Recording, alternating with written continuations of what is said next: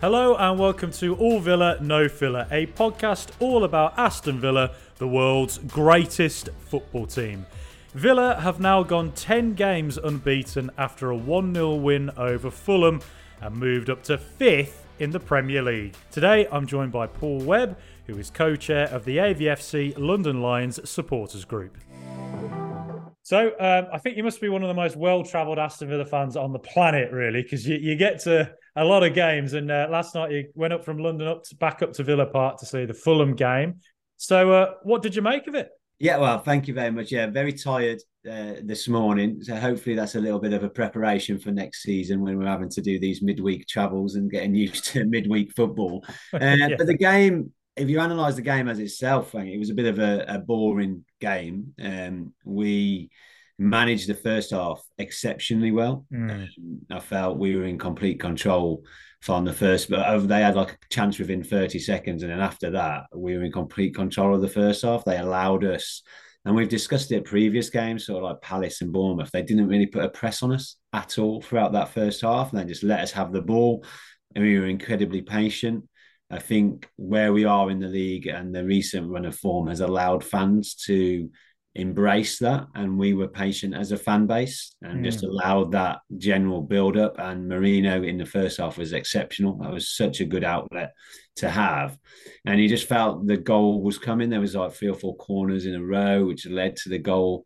And the first half was brilliant. Uh, just a very assured performance without ever looking to be in danger. Mm. um, and watching it in the stadium I didn't quite see if there'd been any tactical changes by Fulham at half time, but it felt like there was a change in the 2nd mm-hmm. half. Like we couldn't get the we couldn't dictate midfield. Uh, felt that Luiz and Dendoncker, albeit were breaking at the play well enough, couldn't get the couldn't get on the ball in the yeah. second half, and their midfielders sort of took over, and therefore the second half, probably statistically, looks like we were in complete control of it because Martinez didn't really have too many saves to make but they were in control of the ball and it made for a nervy last 15 20 minutes and we were just sort of counting down the seconds to get to full time. Mm. so i think overall a very professional win a great win a very professional performance without ever getting out of second gear i'd probably say. Yeah it, it definitely felt like that. Um first half uh it, again, it was another example of Villa just having so much control at home, as we've seen in the games against Palace, Bournemouth, Nottingham Forest recently at Villa Park. And it's almost like that left hand side of the pitch with Moreno. It's like, it's almost like opposition teams kind of in that mid table area haven't yet worked out how to play against Villa. Do you hmm. press them? Because if you try to do that like Newcastle did, we seem to be able to get out of it.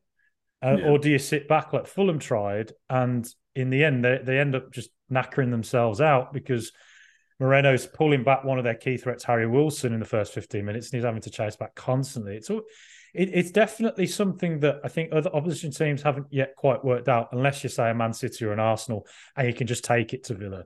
So it's fascinating to watch that, I think. Um, but you know that second half performance. Do you think maybe it come in just three days after the Brentford game?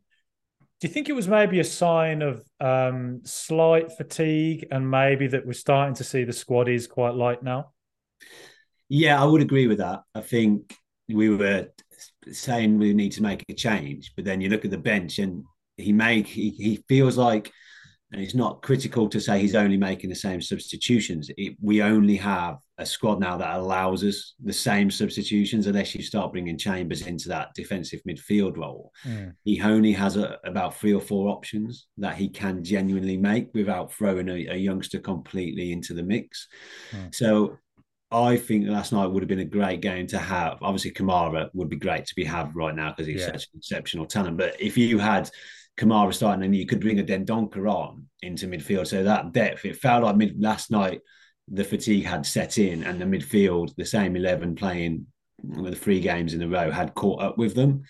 Uh, I think we got a little bit fortunate in the sense that it was a perfect time to play Fulham.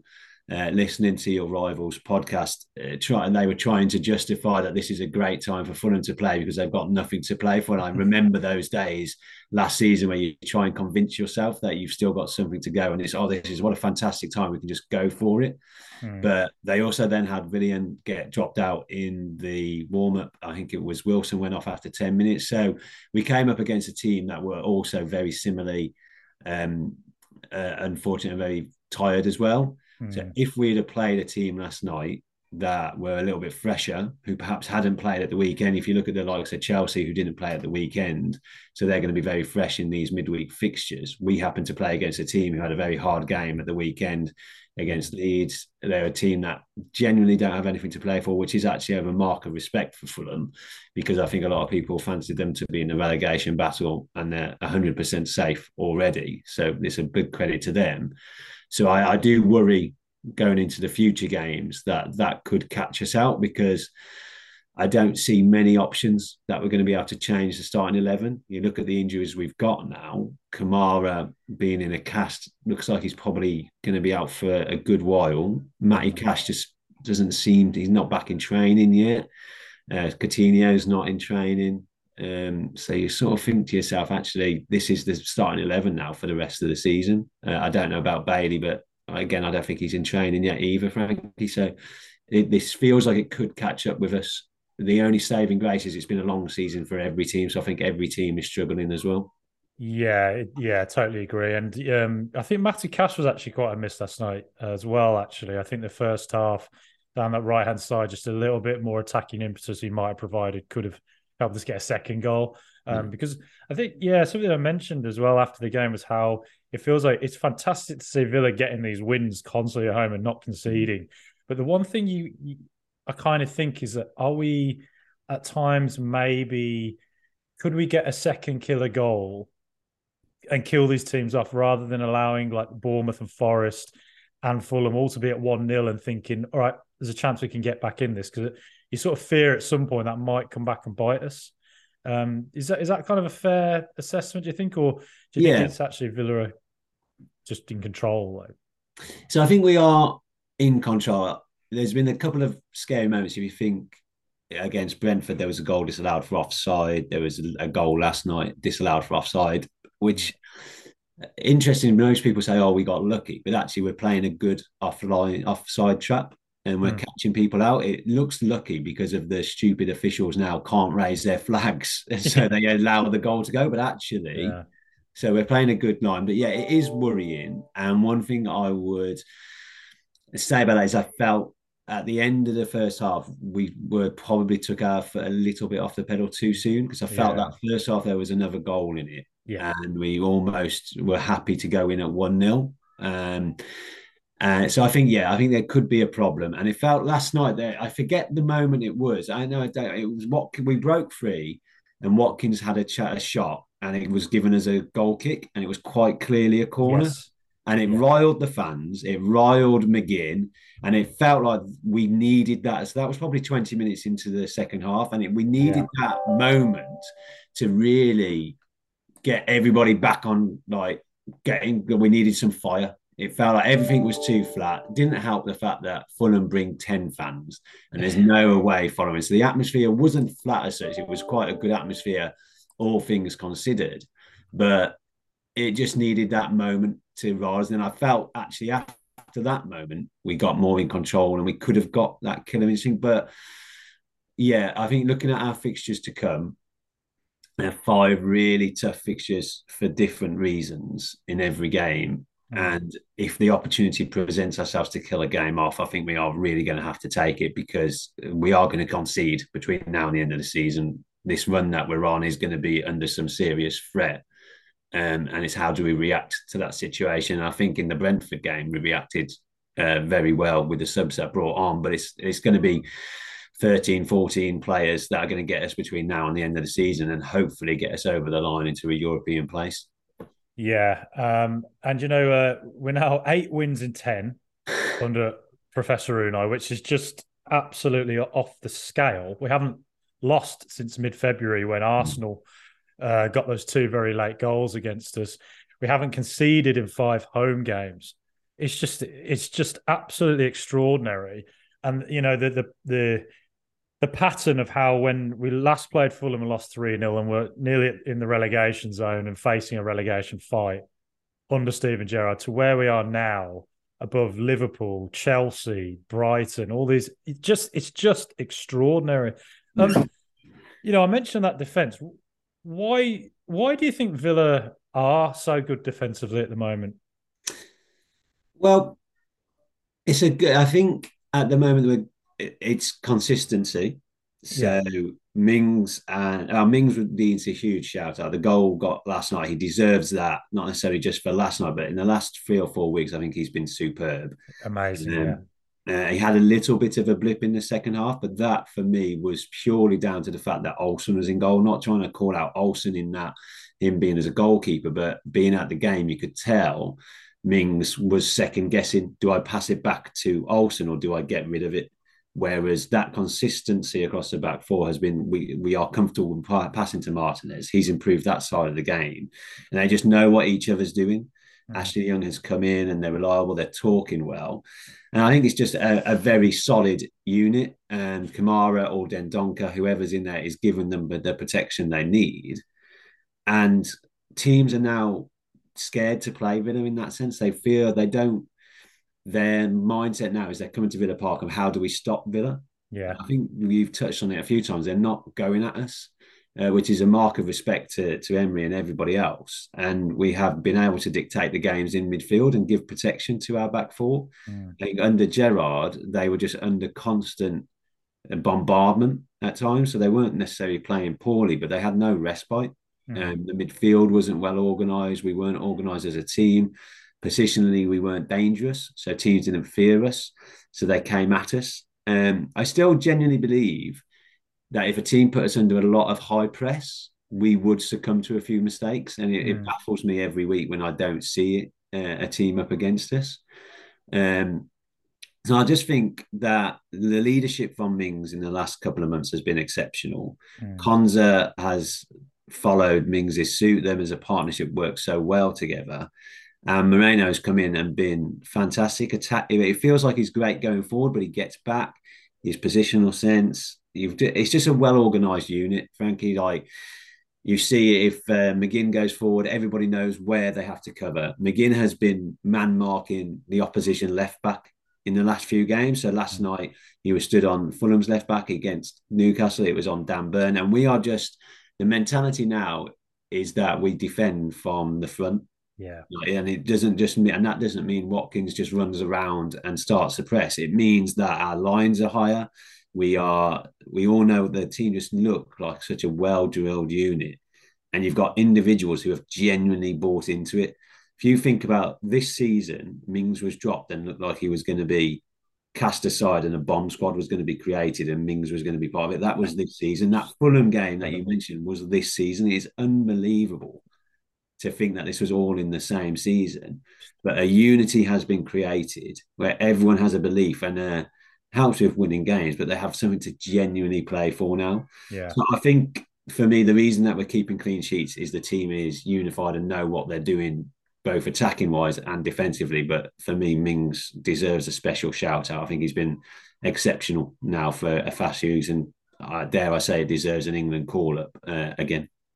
And might even arguably be the best performing central defender in the Premier League. I know John Stones is very is doing very well and that, but I, uh, Mings is just totally right up there. He's been fantastic, he, and on the ball as well. His passing is his uh, possession of the ball, and like last night, there was one ball he played through the through the Fulham lines in the first half that was sort of outside of his left foot.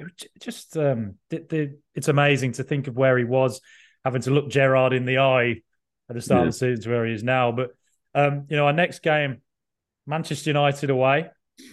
Old Trafford, not a place we've ever enjoyed going to, really, apart from when Kortney Hause and Gabby Agbonlahor score headers there. Uh, you know, they they haven't lost at Old Trafford um, in the league since the first day of the season. Uh, I believe that's right. Uh, somebody will probably somebody could quote me now and say they actually have. But uh, but uh, so how do you feel about the United game? I'm pretty sure we've discussed Man United away before on this um, podcast. You can never feel confident going to Old Trafford. I don't care what the scenario is. Villa's record there, albeit we've had a couple of better results in recent years, is genuinely dreadful. Yeah. And I will never get too excited about playing Man United. But the facts are they're struggling from a fitness perspective. You looked at the FA Cup semi final, a lot of their players went off. They had some key players go down injured. They don't play till Thursday night, so their mm. next game is tomorrow night.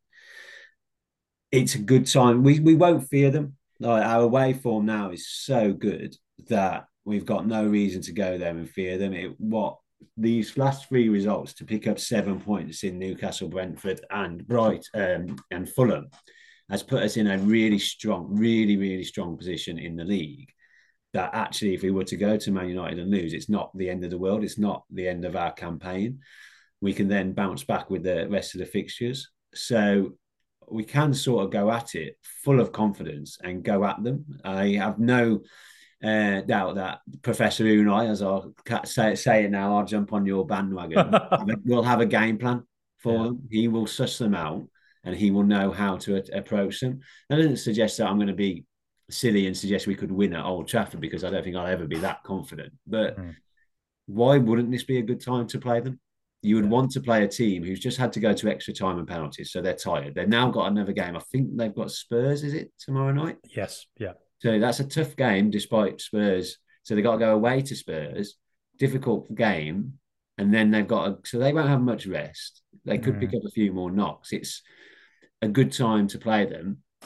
What I would say is we're going to be the we're going to be tired as well. We might not yeah. be as tired as them. So I, I'd absolutely snap your hand off for a draw right now and yeah. just keep momentum going.